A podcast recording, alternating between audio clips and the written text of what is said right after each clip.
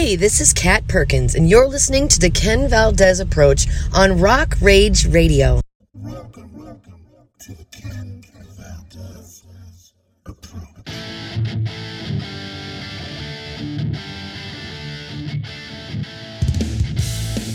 Oh, yeah, welcome on in.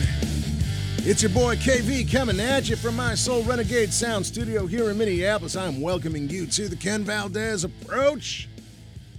Oh, my friends, I got a great show for you lined up. My special guest this week is Steve Augeri. Now, Steve used to have this band back in the day called Tall Stories. In fact, that's where I first heard about him. And Tall Stories, just a criminally overlooked band it breaks my heart because they were so good. And as a matter of fact, their debut record, I believe, is one of the greatest American rock and roll records of all time. It is that good. I loved it. He also spent a little time in a band called Tyketto. And after that, well, he had the task of filling Steve Perry's shoes in the band called Journey. In fact, he was a singer that uh, brought him back, if you will. And man, did he. He had a few great records with that band, and of course that that catalog is so difficult to sing no matter who you are. And you know, a few years into his tenure with Journey, he kind of lost his voice a bit, and uh, unfortunately had to uh, had to gracefully bow out. Well, a few years have passed. His voice has come back, and he has just released a brand new record called Seven Ways Till Sunday and it is melodic rock gold, man. This guy really did something special. There's a lot of heart, a lot of soul, rock and roll, and there's a few things in there too that were very, very surprising to me that uh, were a bit of ear candy, and we're going to be talking a lot about that and finding out more about one Steve Augeri. So why don't you come and join me on this little interview with my guest Steve Augeri? Let's find out what he's been up to right here on the approach. Well, here we are. We're hanging with Steve Augeri today after he has aged a year after talking to USPS. We've all been there. I get it. I get it. Regardless, man, how you doing, brother? How you doing? What's happening? It's great to talk to you, Ken, man. I appreciate it. I know we've met in the past, but there's been too way too many years in between. So way too many. Yes, great sir. To reconnect and say hello to you and your listeners, buddy. Hey, man. Well, dude, you got a brand new record. Things are looking real good. You got a new tour that's going to be coming up with uh, some really exciting names. Look at that. Yeah. So we got uh, seven ways till Sunday. And let me tell you guys, this record is it's spectacular. It really is. And I'm just going to start here, right? You are a guy who I look at as Mr. Consistency. No joke every record that I think I've ever heard you do has been outstanding. How do you how do you keep that consistency up, man? Because like seriously, it is it's a remarkable track record that you have, dude. well, first of all, wow, that's an amazing uh, compliment. But I'll tell you the truth: the reason why I haven't released a record in X amount of years is because maybe I wanted to keep that consistency going. So I waited um, for several years, and I would put a song out every every year just to keep my audience, um, just to let them know I was alive and still creating. But uh, I finally released this record, thinking I think I finally. Uh, John Cain used to have an expression. He used to say, when we think we had enough songs for a record, for a journey record, he'd say we were holding, as if he's playing cards oh, we're holding. And I got to the point where I said, you know what, I'm, I'm starting to feel like I'm holding. I've got a good hand.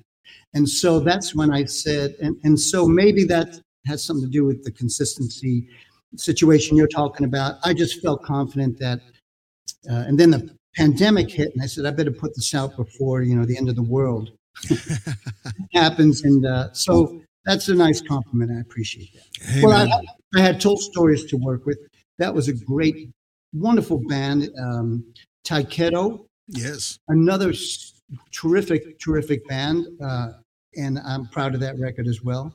And then, of course, then came the Journey album. So, yeah, I'm, I've been lucky. I've been fortunate. Man, yeah, you definitely, like I said, that track record is, is something else. You'd brought up Tall Stories. We'll go back there. You guys had that one record. It was a, your self-titled record. This is the first one. Am I correct there in correct. saying that? Yes, yes, so yes. the self-titled record. no joke, yo. If you guys have not listened to this record, you're missing out because I truly believe in my heart of hearts, this is one of the greatest rock and roll records of all time. Bar none. Every song is a killer. Every performance is a killer. There's something, you know, there's something recognizable, you know, in in in the vibe, but delivered in a way that was so unique and so refreshing. I like it it boggles my mind how you guys weren't the kings of the world. Really, that record alone just it still to this day stands the test of time. Tell Thank me you. about tell me about those days, man. Coming up, starting out with that band. Was this was this the first band that you were in? Is this the first band that got traction? Yeah, the first band that got traction, and I need to go back even a, a little, little in time because the band started out with myself and three Brazilian cats, and this is where I think there's a little cha- a little special DNA, a little hot sauce in the Tall Stories record. In that um, there was a drummer by the name of Magus Borges, and Magus, when we would sit down and write, and this is with Jack Moore and and uh, and Kevin DeToy, the bassist and guitars. If we ever laid something out that sounded normal or plain or average, he would just stop in his tracks and he'd say, "It's, it's too normal. It's too normal." and so between him pushing us to, to go out a little bit out of the uh, out of the lines, and then we had an amazing manager, um, Bud Prager, who managed Foreigner and he managed uh, um, Mountain, to Oh, wow. just name a couple. The Foreigner is enough, right? Bud, we'd go into his office and we'd bring songs to him. He had this massive, massive uh, office with gold records and platinum records all around. I mean, he, he, he doesn't have enough room. He had them stacked up on the floor. He had so many Oh gold God. albums because of Foreigner, right? Alone. Right. And uh, we'd play a song from, and he'd just shaking his head. And what was his line? He'd say, "Terrible." He'd say, terrible. And and you know, you think it would give us a complex, and a lot of times we'd walk, you know, we'd walk out of there just shaking our heads. So what the hell? What are we doing wrong? But eventually we'd walk out of there because he, we'd soften him up and he'd start understanding what we, we were coming from and the songs were getting there. Um, we were pushing ourselves and, and, uh, and those guys, uh, Kevin Totoian and, uh, and all the guys in the band were tremendous writers, all talented in their own right, and they never get their credit. So we went through uh, that gauntlet, and we had people pushing us, pushing us, pushing us not to be average. They wanted, we needed, look, when you're in the business and it's a one in a million shot, you've got to be able to stick out from this huge crowd. Yes. And so uh, Margus, the drummer, saying it's too normal, and then Bud Prager saying terrible, pushed us to do the best record that we were capable of doing at that time. And that's why we were, you know, it, uh, r- music uh, took a huge change. It had, you know, when we released Tall Stories. Um, and that's why no one saw it or heard it because uh, grunge came in and, you know, sh- shook the, the apple tree Right. and uh, we were we fell by the wayside. But that happens, and that's life. You know what are you going to do? But that's the reality. Man, well, I mean, you know, grunge is what it is. And I mean, I love a lot of it, to be completely honest with you. However, you guys didn't sound like everybody else, man. You know, that was the coolest thing about Tall Stories. And that was the thing that kind of left me a bit perplexed was the fact that, you know, at that time you had a lot of the hair bands, you had a lot of, uh, of stuff like that, right? And that's and that's fine. That's great. Right. Like, all good. We we know what happened. You guys didn't like you guys didn't have that. It wasn't you had oh gosh, man. You had those those familiarities at times, but it was something a bit more raw and more melodic and it wasn't following the trend or the path. I, get- I I agree. The truth is, um, it's funny. Uh, one or two photo sessions we had, Epic Records brings in a stylist and they give you clothes and they puff up your hair. And, you know, the next thing you know, what you look like every Tom, Dick, and Harry band in the world. Sure. And guitarist Jack Moore had had a goatee at the time, yeah. and they they they wanted him to shave it for the photos. And he walked out of there getting getting back to you know he, he up in arms. It's like you know you guys don't dig it. We, he had his his thumb on the on the pulse. He knew music was evolving, and we just we just wanted to make music that we thought was interesting because we were listening to a wide spectrum of music, not just uh, you know you mentioned hair metal or, or, or whatever style. We were coming from, look, when you live, and grow up in New York City, you're bombarded from every direction from so many beautiful different styles of diverse Yes. music. Yes. And so we took that with us. Getting back to the drummer as well, coming from Brazil, he just had a different spin on things, uh, whether rhythmically, rhythmically or melodically. And so that had started a little bit of the reason why we sounded just a little bit different. And, you know, and kudos to those guys. Yeah, man, for sure. And again, I, I urge all of you, if you want to do a little bit of a deep dive, do it and thank me later because it really is, in my opinion, one of the, it's criminally overlooked. And again, quite possibly one of my favorites, if not, you know, my pick for like the greatest rock and roll record ever. It's My just that good, man. It's Well, that good. I, well, that's a hell of a compliment. I'll, I'll never look a gift horse in the mouth. There you go, man. Well, but then you know, let's let's go even back a little bit further, man. I mean, tell me about growing up, about how, you know how you discovered music, how you found your voice, and and uh, you know what led you into uh, you know this career that you have. All right, I'll make a very, very long story short because, but I was a kid growing up in Brooklyn, and the New York City music system, uh, educational system, at the time had funds to put instruments in kids' hands, and uh, that's really how it started. Uh, in grammar school, there was a wonderful teacher, Mr. Terragrossa, Frederick Terragrossa, who saw a spark of talent in a kid so he taught me um, he taught me how to sing a, a Puccini aria and and uh, sing at an auditorium when I was five years old. Uh, from there, I went on to learn saxophone and clarinet and bassoon. And um, fast forward, uh, of course, the Beatles happened, and I saw them on television. I might have been about five years old or so.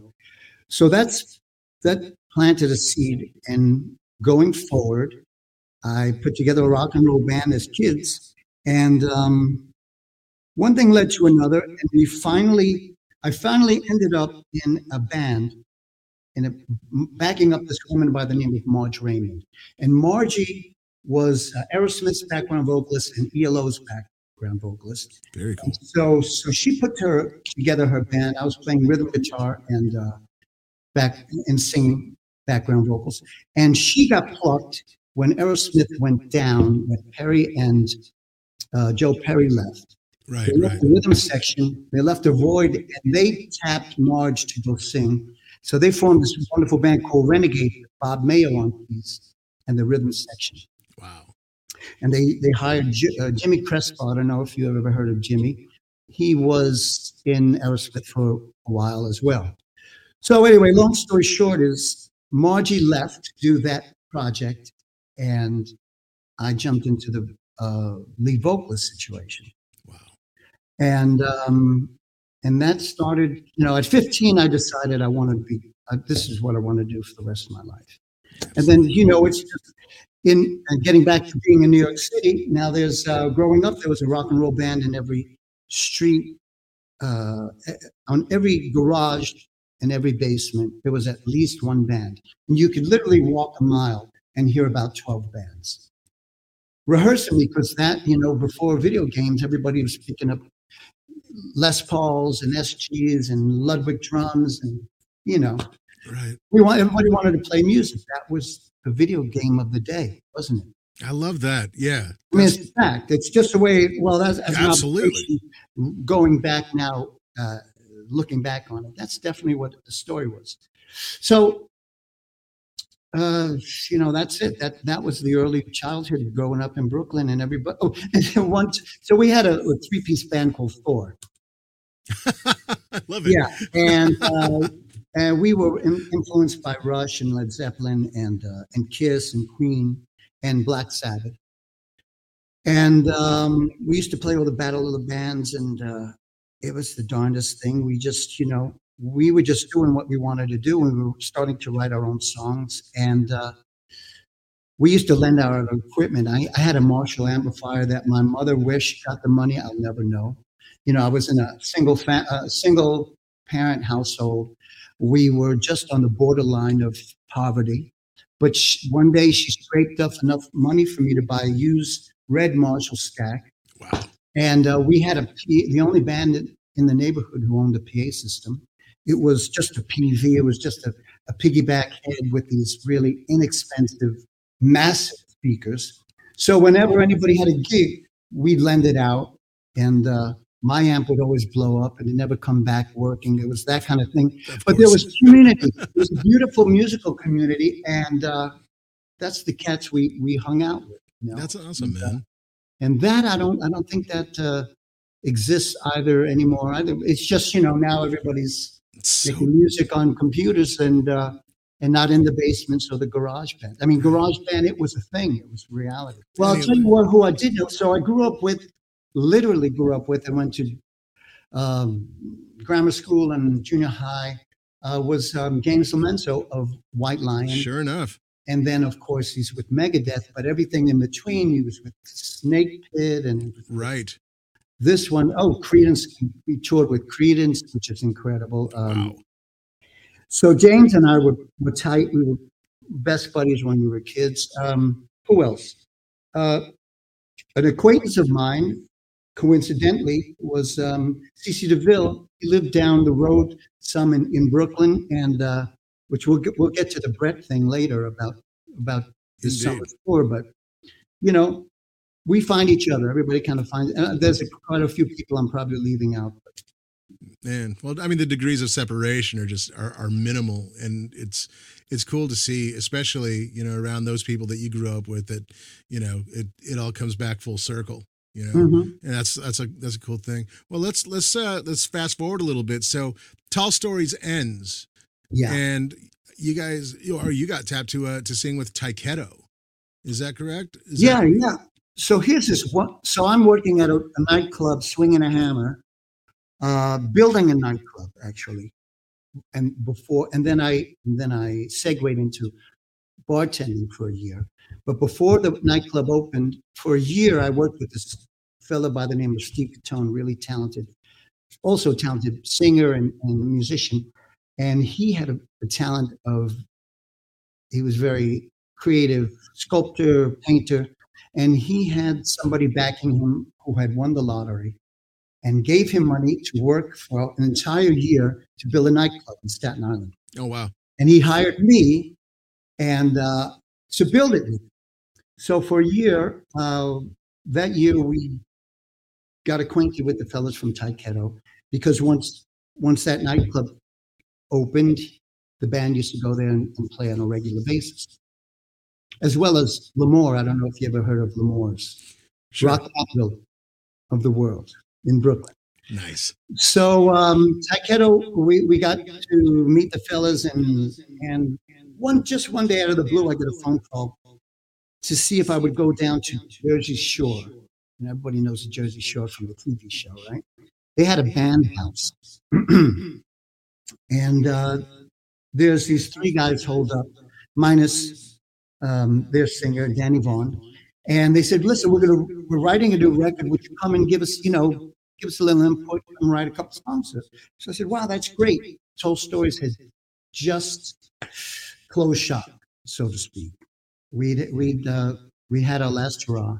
And so I went out there and I drove back and forth from Staten Island, or maybe I was at Brooklyn at the time. And for about seven days, we wrote record. And then after the seven days, uh, they laid it on me that they were splitting from Danny and what I consider joining the band and singing with them.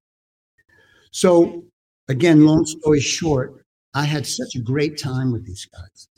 There was coming out of Tall Stories, the, days had gotten dark and bleak. You know, we were, as I said, the chapter was closing, the book was finished, and this these guys were joyous and they had this energy, and we literally had more fun writing these ten songs than I could ever imagine anybody could ever do, and we did it in seven days. I mean, seven days. So I said, "Well, listen, let's do it. Let's do a band, but we can't. It's it's not. It doesn't sound anything like Tyketto. At the time, I was gung ho about the um, the Black Crowes. I mean, I was loving Chris Robinson's delivery because he had this kind of Steve Marriott thing from Hum- Humble Pie, which you know that's those are my boys, Yeah, yeah. and I was into that thing at that time. So we did a record that had a little bit of that southern thing, you know, Americana kind of rock and roll, which was the the antithesis. So just way different than any Tyketto record ever, ever done. Right. So just before the record was about to go into production, I guess the artwork and the the pressing of the CD, the label said we have to release it as a Tyketto record. That's just what, we're going to do, or there's no record. So our back was against the wall, and we went ahead and did it, but it it didn't fly because they had a wonderful fan base. Right. And they were used to a certain style of music, and all of a sudden they got thrown a curveball. Now, it was a, I think it was a great record. I think it should have had, if it had a, its own identity, own name, and a new brand, quote unquote, it would have had a fighting chance. But we pissed off the fans initially, certainly. Sure. Sure. Which brings us, this is a stepping stone and a learning lesson, a lesson learned when I joined Journey, was asked to join Journey. And we can get into that. Indeed. Well, I want to stick on this tall stories thing just for a little bit, or I'm sorry, uh, Tyketto. Yeah. And what I want to touch base on was you guys recorded this record at Pachyderm Studios in Cannon Falls, Minnesota. Yeah. you guys go and record this record at Pachyderm Studios in Cannon Falls. Right. And this place has, you know, recorded In Utero by Nirvana and Grave Dancers Union by Soul Asylum. But I remember, you know, hanging with you uh, while you were with Journey, and we we had this conversation about recording at Cannon Falls. And you asked me the question that that so many people ask about about Pachyderm. Did you see the ghost?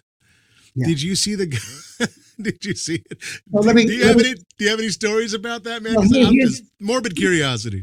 This is a great, just it's just a great uh, little slice of my timeline. So we jumped into a van.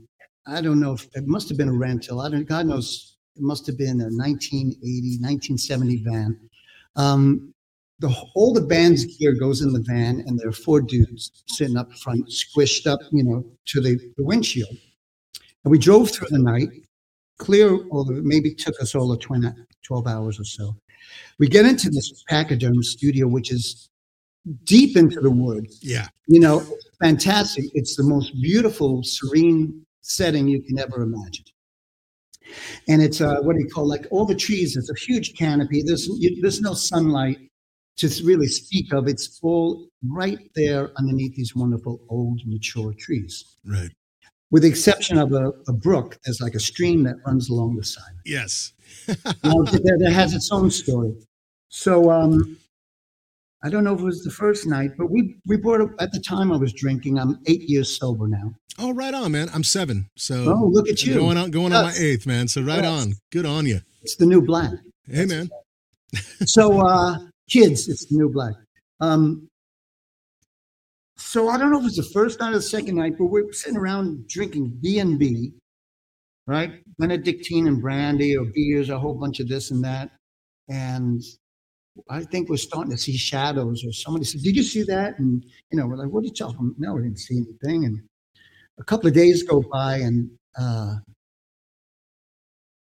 and then I guess we must have spoken to one of the staff, and he says, "Oh, you guys don't know." We, we were talking about, you know, odd things happen. Maybe it was the booze. I don't know. But uh, they said, "Oh no, don't you know this place is haunted?" We were like, "What?" And of course, now now the, hairs are raised on our arms and on our necks, and now we're looking for it, and now we're you know material. Now it's just manifesting everywhere. you know, who who moved the butter in the refrigerator? right. Uh, you know, hey, my guitar, my guitar's, you know, it's out of tune, and it's no, it's not just a little out of tune. It's like whack out of tune, things like that. But here's another crazy little story. Um, we did a song on the on the record called Radio Mary, and um, I was talking about which I which is one of my favorites off that record. We go out to the stream that's beside the studio, and it's in the dead of the forest, and it's a glorious day, and I need a break. I don't know if I'm working on lyrics. I just need to clear my head. And I walk. Uh, I don't know if I walk about a quarter mile down the stream, and in the middle, or like just off to the side of the stream, uh, there's a statue of Mary, right, Mother of Jesus. Right. Uh, if you grew up in New York City or in Brooklyn, my Nick Italian neighborhood, every other house had, we used to call them Mary on a clamshell. No disrespect, no sacrilege, but we called them Mary on a clamshell because behind the statue of Mary just had this, what looked like a clamshell. Right. Right. So one of these Marys on a clamshell was in the middle of a stream out of no blue, out of blue, thin air. What's it doing there? I mean, c- come on. And we're doing a song called Radio Mary. So that was kind of odd as well. This Yes. kind of, you know. Man, I just all the stories that I hear of that ghost and my own like little experiences too. I mean, I'm I'm Mr. Skeptic, but there's something there's something real interesting at that place, man. And uh, it's always it's always funny just to have that little group of of musicians who have worked there, who have stayed there, and and like you said, this this place, man. Pachyderm has the band house, which it, it looks like a Frank Lloyd Wright house. It's just Oh, it's Outstanding. it's crazy. It's it's such a, a beautiful place.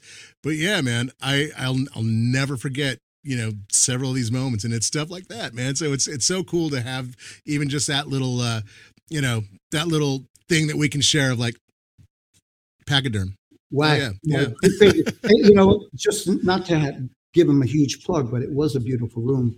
The the the, uh, the drum room when you cut the tracks, huge, massive drum room, Yes, beautiful control room. That was a that was a pleasure. Yeah. God, if I remember correctly too, uh, you know, and again talking shop, but if I remember correctly, that board was uh was the Neve um that was in Electric Ladyland and then was John Lennon's, if I remember correctly. And then brought into Pachyderm and now it's oh my gosh, I want to say it's it's in Florida right now. So Oh, really? Well, you know, things like that sometimes, if the word gets out, I mean, I wouldn't mind, I, I wouldn't doubt uh, Electric Lady would say, hey, get that board back or something like that. because- Right. Because that's got some history. oh man, right? To it. Yeah. Oh, yeah. So, I mean, that was essentially that was probably the last board that was used for both. Man, I don't. That might even be a little cryptic, but I'm just thinking about this now. So that would probably have been the last board that Hendrix used, the last board that Lennon used, Very possible. and even the last board that possibly, possibly, uh, uh, Cobain used. So that's crazy. Now that I think about that, but anyway, I, I'm going to take a, just a brief detour because you mentioned Lennon and and this kind of gear. Uh, when I was well, when I was probably in my early 20s, getting back to that Brazilian band, there were Yeah, three, yeah. b- just prior to uh, they were called Maestro, Maestro, and one by one, we replaced one of these wonderful, talented Brazilian musicians with an American New York guy, which finally became Tall Stories. Um, so we're so uh, we're getting spec deals, right? We're being allowed to record for free in the middle of the night. You know, anywhere from twelve to maybe eight. I don't know. Sure. 10 to 4, whatever, for free with the uh, understanding that if some miracle happens and we get signed, we're going to use the studio to record a full record. You know? And this is also a great, uh, great way for the assistant engineers to go to work and practice and record, you know, bands. You know, Think of Bon Jovi pushing a broom and he wants to be an assistant engineer or an engineer. Well, he starts recording bands in the middle of the night. Right. That's exactly what we're doing. So one night I'm doing a vocal session, and the owner of the studio is there, and he's producing. This is one of the good good sessions I'm doing. And in the middle of the, the session, he's now again, this is maybe two in the morning, and he stops us and he says, uh, "Give me a minute." He runs upstairs. Now this is after John Lennon passed, and John Lennon did a great many hours recording in um, in record studios in New York City. Now it's an Indian restaurant, by the way. Wow. Um, and he comes, he goes into his safe up in maybe some some other floor. He comes in with this old, old uh, Neumann microphone. I don't remember the exact model, but he said, "This is the." Well, first before that, he said, "Steve, I want you to sing, and I want you to sing as softly and sweetly as you can," which I wasn't doing. I was probably belting and just, you know, not thinking, you know, what's my motivation, right? Mhm. And he goes and brings this mic. He said, the last person that used this was John Lennon. And I've had it in the safe. I've had it in the safe all these years since his, his death. And I want you to use it. And I want you to just listen to me. And he's producing this. This is what I want you to do with this very special microphone. I want you to, you know, just be somebody else and sing it as emotionally as you possibly can. And that is was one of the very most special moments in recording for myself. Oh my gosh. I mean, that gave me To have that man. honor, to be to be granted that honor and uh, bestowed to me by again um, this wonderful man who's not with us anymore. Roy Cicala was his name. He was the owner of the studio. Roy Cicala. Roy, this one's for you, buddy. Yeah, man. I'm going to take a short break from my conversation with Steve Augeri to admit something to you that I'm not real proud of. I was really late to the hot sauce game, y'all. Yeah, I, it's a sad thing, right? Just, I was just late to it. I have one Billy Gibbons to thank for showing me the light. As a matter of fact, I remember being on tour with him, and he brought me onto his bus. And uh, in the front area of his bus is the kitchen area, and along the wall of this kitchen area was hot sauce after hot sauce after hot. It lined the entire area. It was incredible. All these hot sauces that he'd amassed. I remember going grocery shopping with him and checking out hot sauces in the grocery store. So uh, you know, ever since then, and ever since Mr. Gibbons, you know, showed me the magic that is hot sauce, I have been a changed man. I go out and I seek the best hot sauces I could possibly find, and I have some for you right now. Crime Robbers. Crime Robbers hot sauce. You want to check them out. Man, there are so many different flavors of this hot sauce, so many levels of heat from mild to just absolutely rip your head off. They are so good. You need to check them out. So please go check out Crime Robbers. You can find them at crimerobbers.square.site. S I T E. Crimerobbers.square.site. You let them know that your buddy KV sent you and get ready for hot sauce excellence. Go visit their website, go visit their socials. Burn and rejoice, my friends. It's Crime Robbers. I mean, a lot of us are, are, are familiar with, uh, you know, how you got the, the, the gig with Journey, right? So you were doing the, the Gap thing and, and you got the call. But man, how did you go into it and how did you, you know, how did it affect you on a personal level? Well, let me answer this uh, around around the barn, so to speak, Sure. because uh, you you keep on bringing up Mr. Consistency, and I will be the first one to tell you that I'm the least consistent, or had been up until I joined Journey, and this is the truth. Because whenever I would do a show with either Tyketto or Tall Stories, they were never well. Yes, they were tours, but I used to get pretty beat up. I'd go out there because I never had training. So I'd go out there like a street fighter. Uh, think of the gangs in New York, or think of uh, what's the one in Coney Island? Come out, the Warriors. Right? Yeah, the Warriors, yeah. Literally, you should go out there and give it 200%. And when I walked off stage, there was nothing left. I left it all on stage. You know, and that's not smart if you have to get up and do it again the next day, right? Right, right. So I literally used to have a, a whole week to recover, and my voice would be back to 100%.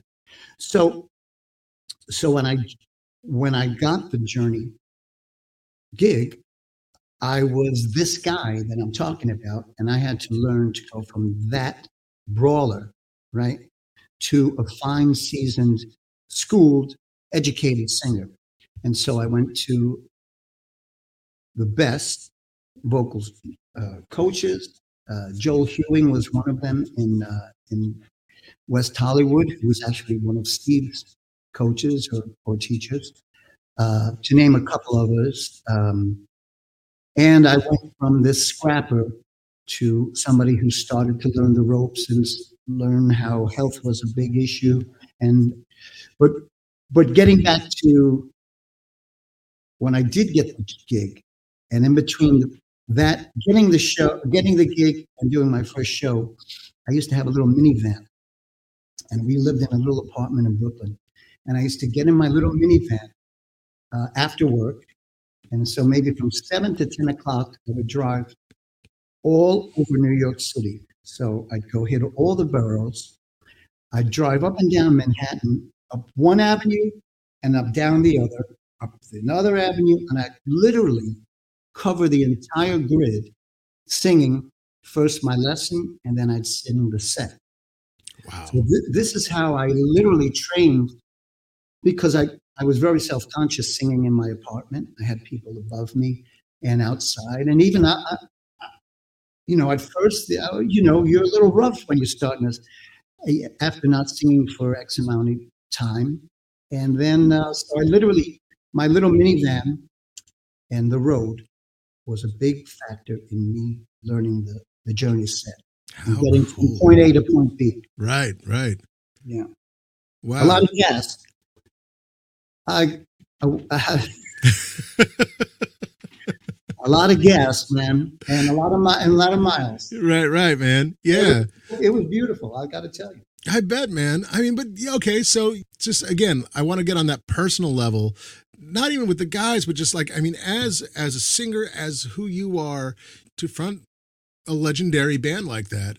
How did that sit with you? Aside from being daunting and being an honor to be and a privilege to be to ask to do it, it was um, it was like my last chance at what a dr- of a dream that I had had since I was I saw the beat since I was five.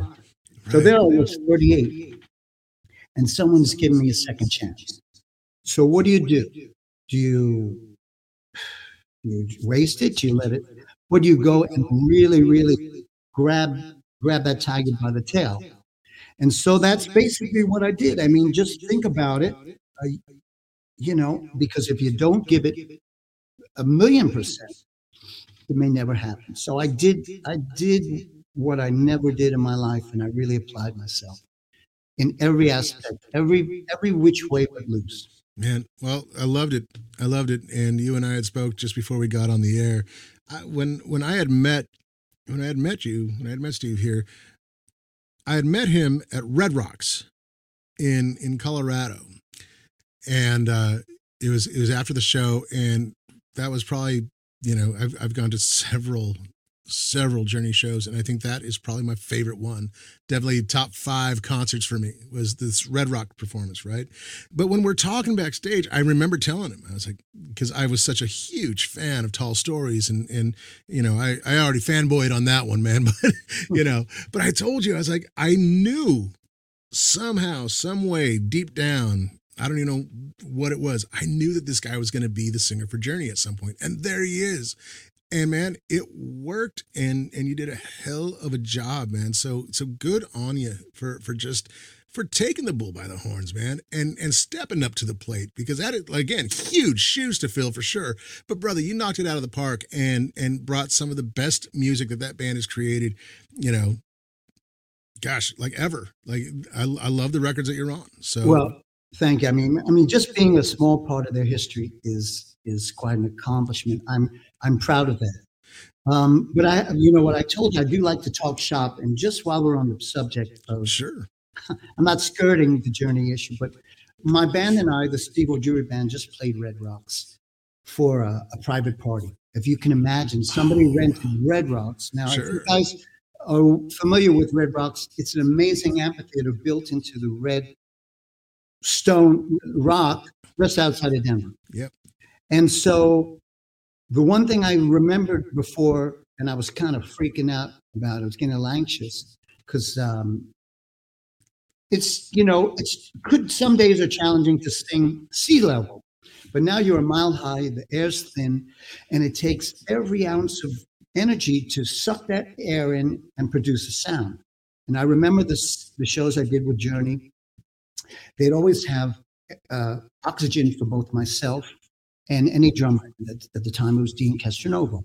And, and in between breaks, we'd go behind the drum riser and we'd be sucking air, you know, oxygen just to get our shit together, right? Um, so we just did this show, and lo and behold, it was the same.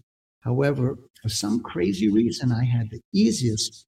Well, maybe because I was used to it and I knew what to expect, but I had one of the best shows I ever sang that nobody heard, except this small crowd of maybe 100 people in this massive, um, legendary venue. Yes. But, yes. so it, it was kind of good to walk away and say, oh, you know, that wasn't so bad after all, was it?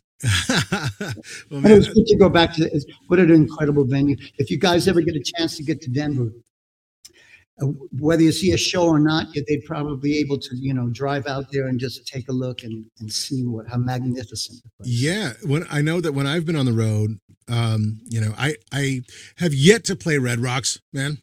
but whenever we're on the road and we're actually out that way, we definitely make a little stop there just because there's there's little trails there we go hiking and and you Right. can actually get into the venue um and you know kind of just walk up and down the steps man oh, And yeah, and that was that was fantastic but yeah it is it is legendary and you know just let me just say real quick, that particular night or the night before, it snowed. So there was Ooh.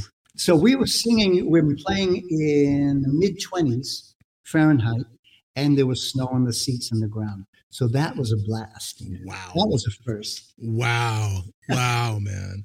Wow. Yeah, we got out after that show. We were like, "Phew, we did it!" And Well, man- how, and how did you do it? Right.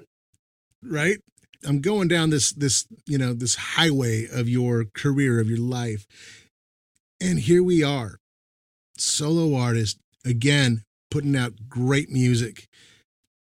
Tell me about, you know, the creation of Seven Ways to Sunday.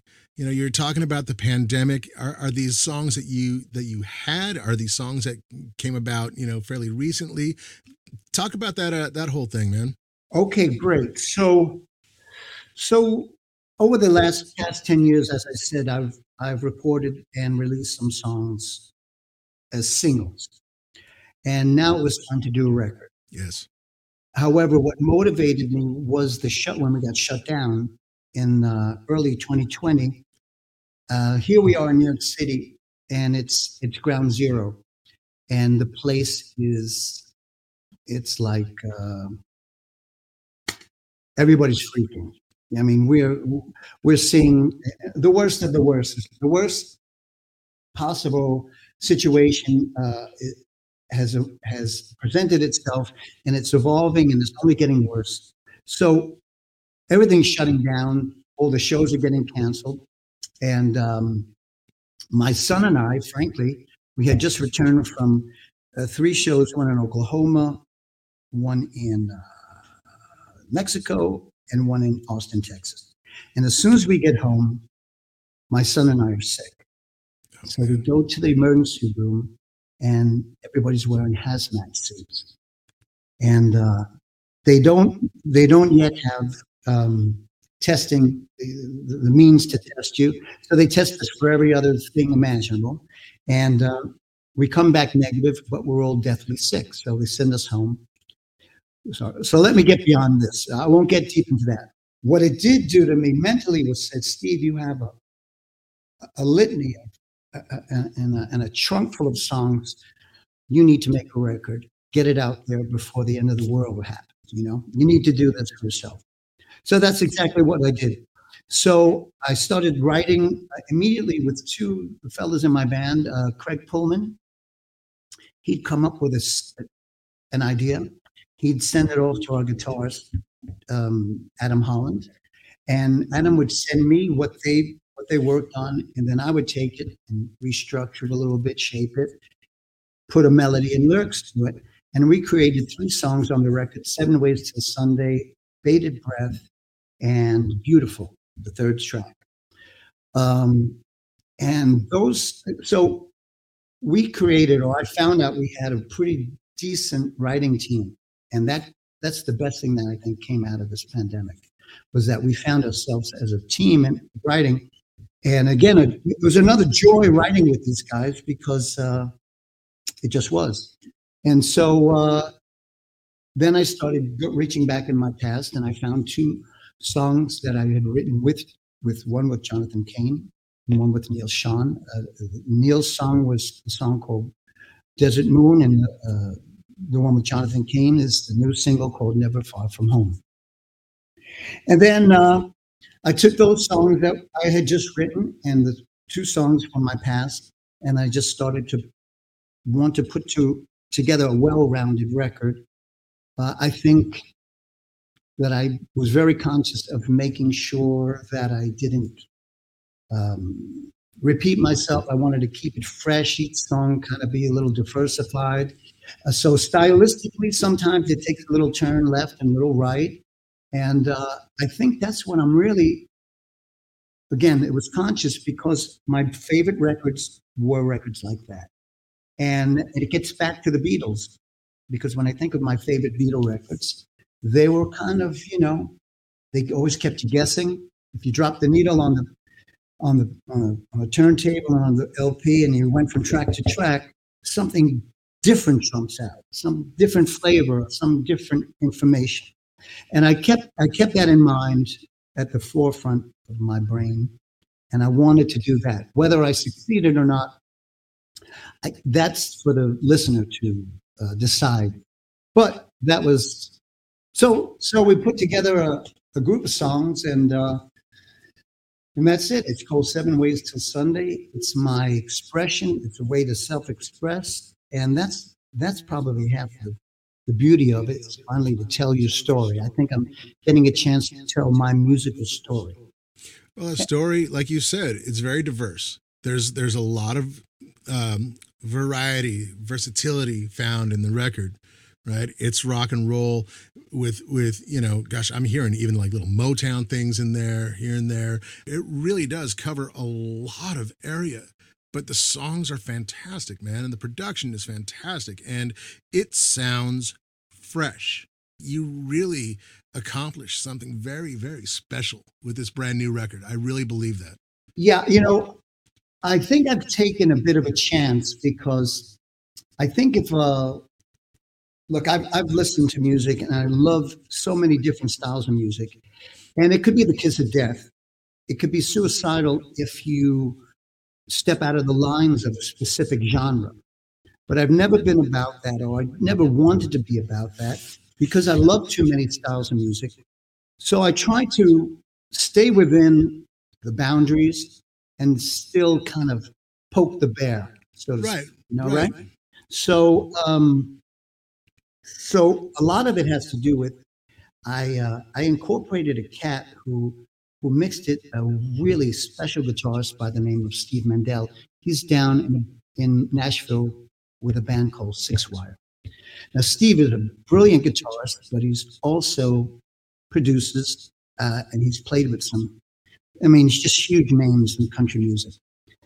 But um, he mixed my record and he did it, he came, he did it uh, which was kind of the freshness that people are talking about.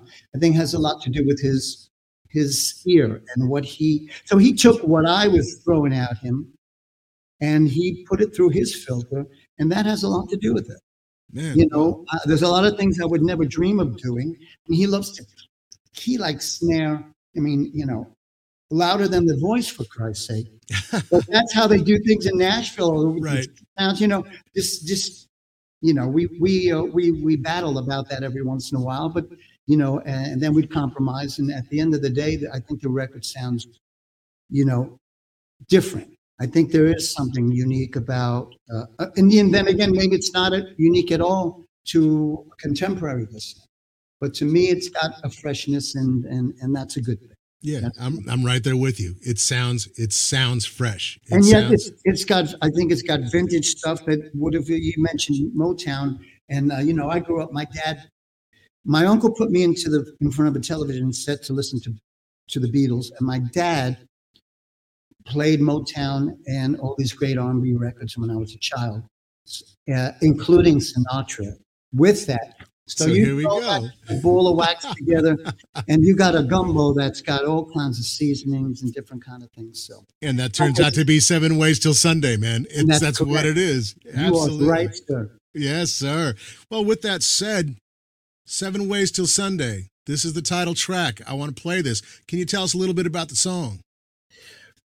Well, as I said, um, uh, the talented Craig Pullman, who, by the way, my band was originally uh, a band by the name of Valentine, and Hugo Valente was the singer. And uh, one day, these guys fell into my lap, and I'm happy they did. I'm glad they did because they've been with me for over 10 years now. With the exception of my son now is the drummer. So my son Adam is on the kit behind me. So So, that's cool. that's a thrill and and it's it's beautiful.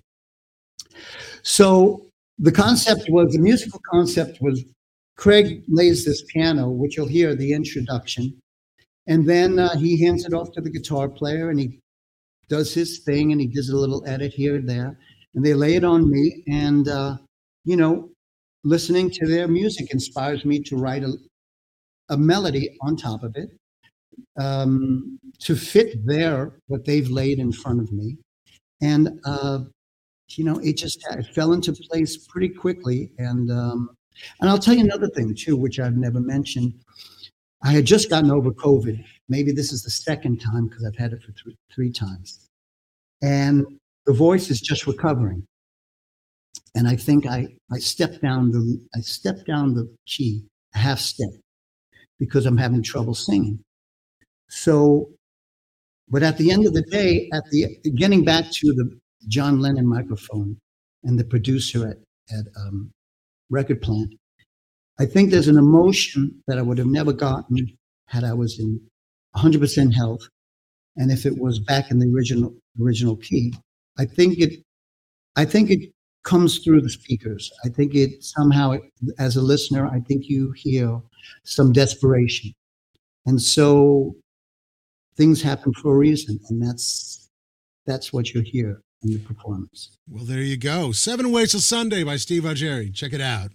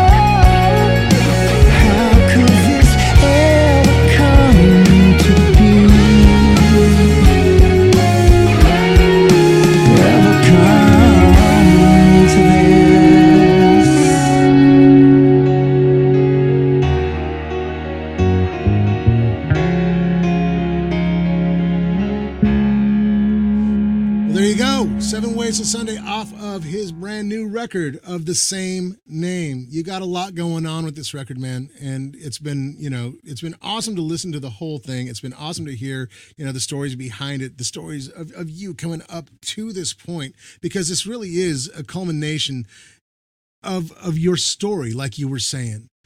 With that said, within these songs, within the collection of these 11 songs here, what is your story? What are you trying to express with with this particular collection? It's just my first solo record and i didn't want to leave any emotion. I didn't want i wanted to convey different feels and different moods that i that i like to listen to when i listen to music. And um you know i'm going to talk to the songwriters out there and and and ask you if you've ever written a song that brings you to tear i mean it, there's something divine about it, or there's some something of another world, of something comes down and touches you, and and you're able to create something that brings an emotion out, out of you. And this happens on occasion. Another strange thing happened to me where I would wake up with a song in my head, and I know this happens to other people too, and then just get right to a pen and paper or a guitar and how on earth do you create in a dream and how does it i mean where does that come from Right, right. I'm still trying to figure that out myself. That's Yes, insane. yes. so so these things have happened during the creation of this record during the writing process and that sort of thing and um, it's just uh, you know i i'm a private person but when it comes to music i want to share it and it's it's that it's like that you know doing an interview like this i'll shy away normally i was like no no no no uh, no no publicity please no i I'd rather not do that. I'd rather not do that. But when it comes to talking shop, I like to get under the hood with you, Ken. Yeah. So I love doing that. Thank. And um, and when it comes to expressing music, uh, that's what I'll talk about. I love it. And, and I'm glad you gave me that outlet today. Man. I appreciate it, and you and all your listeners. Well, thank you. Well, here we go, man. We also got to talk about this because I cannot stop talking about this. I want to see you out on the road. You're going out on the road. You got hooked up with quite the tour, my friend. And I've been seeing I've been seeing like promo stuff for it, you know, across the social media platforms. I've been, you know, hearing about it on radio. Tell me about this tour coming up. So years back, uh, I made an acquaintance of Mr. Bret Michaels, who is an incredible shining star, both in entertainment wise and so many other aspects of life. The guy, I- he's just remarkable. I'll leave it at that. But I'm thankful to have met him and know and, and come to know him. So Bret tapped me for his, he's got this brilliant tour coming up this summer called Parti-Gras. And it's exactly that. He's got uh, Mark McGrath from Sugar Ray. He's got Night Ranger and Jefferson Starship on the bill. And Mark and I are going to be guesting, coming up with his band and doing a handful of songs, each of us, with his band, the uh, the Bret Michaels band, who are fantastic. And a good friend of mine, the guitarist uh, Pete Evick. Oh yeah. This guy. He's wonderful. But and so again, if you get a phone call from Bret and say, "Hey, Steve, come join me and my Parti-Gras. We're going to have a great time. We are really going to have nothing but a good time." And uh, and it's going to be, you know, everybody just playing a handful, a bunch of hits from beginning to end, and it's just going to be outstanding. And it's literally, I mean, the fans are going to get their money's. That's the story. That's so cool, man. I'm Because just happy to be part of it. Well, absolutely. But again, it's like, I mean, how many hits? Oh my gosh. Like that's the second I heard about that lineup and I saw the promo for it, I'm just like, oh my gosh. Yeah. This is just going to be like, I mean, this is ear candy all day long, right? Yeah, and I'll tell you what, my, uh, I've come to know Mr. McGrath, Mark, and he's the same kind of cat. These two guys could have been brothers because they're just high energy, positive vibes. Just you know, the room when these two guys walk into the room, is it lights up. It could go on. It could go on fire because their energy is so high and their you know attitude is so you know positive. Uh, it's contagious. I, I love it. Yeah, So it's gonna be a blast. Man, when I was uh, I was playing guitar for a band called Scarlet Haze back in the day with uh, my dear friend Kat Perkins, and one of the bands that we'd play with quite often was Bret's band.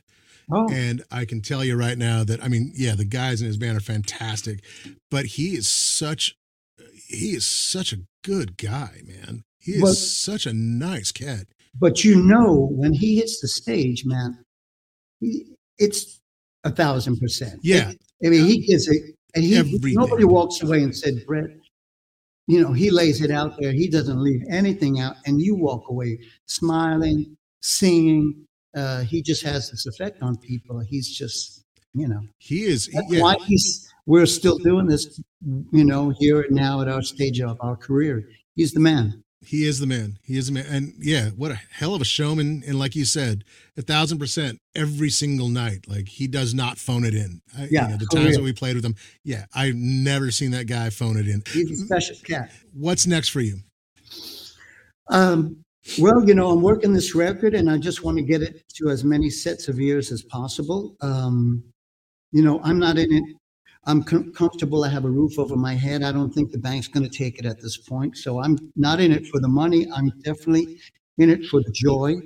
And I want, like I said, I want to share music. I want to create. It's my art form. I love making music and performing it. So that I'm going to continue to do that for a little longer. I don't know exactly how much longer. And uh, and this summer, I'm actually going to put together the, the, the songs that I've released over the past 10 years. I'm going to put together a collection of these songs called the singles. I'll have another CD to add to this, you know, Seven Ways Till Sunday. And um, I'm looking forward to, to sharing that as well, putting that out and, uh, you know, just putting it out. Fantastic, man. Well, usually at the end of the show, I go with these rapid fire questions, man. So it's like you don't even think. It's just like whatever comes to your mind, you just you All just you just go, right? Peanut butter. All right, man. Peanut butter. In your career, man, top three songs that you feel can kind of define your career. Oh, Wild on the Run. Higher Place from Journey. Wild on the Run from Tall Stories. And um, We Will Meet Again from the Generations record. Sure, sure enough. All right. Top three singers. Ooh. Well, there's so many for so many different reasons. I mean, Robert Plant has been a huge influence on me. Um, before that was Mr. Steve Marriott from Humble Pie, who was my. I'm, I'm, I'm going to give you my top six, I guess, Do it. And in no in no sequence. Steve Marriott uh, of Humble Pie, um, Freddie of Queen, uh, Steve Perry. Um, I'm going to link him with Steve uh, uh, Sam Cooke. I hope you don't mind, Steve. But uh, but Steve. So who I've left you? I've left you. Robert Plant, Steve Marriott, Freddie Mercury, Steve Perry. I mean, I can stop there, but I'm, I know I'm leaving out quite a few. Uh, you know, and then there's music. Uh, and maybe I'll stop there because I'm I'm drawing blanks. But That's um, that's a hell of a list, man. You know, yeah. That I have no I problem mean, I with that. go Ian Gillan. I can go with uh, oh uh, Glenn Hughes. Yeah, Those two yeah. guys together, I think that's my six. There you go. God, and those guys are still just killing it, man. But then there are guys like Seal, and there's dudes like uh, you know, modern current people. Bono, I was a huge Bono fan. Peter Gabriel, but we'll stop there. I love it. I love it, man. All right. If there was a band or an artist, living or dead, that you could ever collaborate with, who would who would it be? Wow. These are not quick answers. Alive or dead? Either or. Yeah. I don't know. Does this make me a loner if I don't say anybody? yes. No. I gotta I gotta go back to my roots because uh, you know the Beatles lit my fire. They lit the fuse, and if I could just be a fly on the wall and and and watch them work and, and observe them, yeah. you know, there, uh, there was something interesting that uh, you know who John Kalodner is. no, absolutely. John Kalodner was the guru, uh, A&R man for many years. Um, Aerosmith and Journey, on and on and on, Whitesnake. And he once said to me, when you go to work with, with Journey, he said, one thing you do is you keep your eyes and your ears open and absorb like a sponge, learn everything you possibly can. And I think I, well, I did to, to the best of my ability, I tried to be that sponge. So I would do that with the Beatles. I'd love to listen to, watch their process. And yeah, That's it. That's. Last one. One song that you wish you wrote. What would it be? You know, uh, a lot of times people ask me what's my favorite Journey song, and I would have to say, it's it, what hits home for me is Mother, Father. Yeah, that's and it's not just because of the writing. I don't think uh, Steve Perry's performance is untouchable. And I know Mr. Deen Castronovo sings that with the song with the band currently. But that touched a nerve with me, my family. Was I come from a broken home, and my dad and my dad was drank a little bit too much, like I sort of did at one time. And that that song hits home, and that I would say that song and that scene. That's a that's a great song, and uh, uh, I I definitely feel you on on that, brother. I thank you so much for hanging with me, man. And uh, dude, I again, I'm telling everybody, go check out. Do the deep dive on this guy. Like his whole catalog. I keep telling you, Mr. Consistency. There's not a bad record this guy has done. It's it's crazy. It's crazy. But right now, his brand new one, Seven Ways Till Sunday, is it's so fresh and it's so good and there's something for everyone and you're gonna dig it so go check it out this is mr steve Augeri. Thank you, Ken. Thank you, everybody. You all have a good life. And that, my friends, is all she wrote. I'd like to thank my special guest this week, Steve Algeri, man who has such a fascinating career and just great music throughout. Go check it out. He has a brand new release called Seven Ways Till Sunday, which is out now. Go check it out. Go see him on the Parti-Gras tour. Him, Bret Michaels, Night Ranger, Mark McGrath of Sugar Ray, uh, Jefferson Starship. I mean, it's just hit after hit after hit after hit. It is going to be a lot of fun. Go see him there for sure. Also, check out his website and his socials. Speaking of websites and socials, hey, go visit mine www.kenvaldez.com. Over there, you can find out where I'm playing. You could also find out more about my music.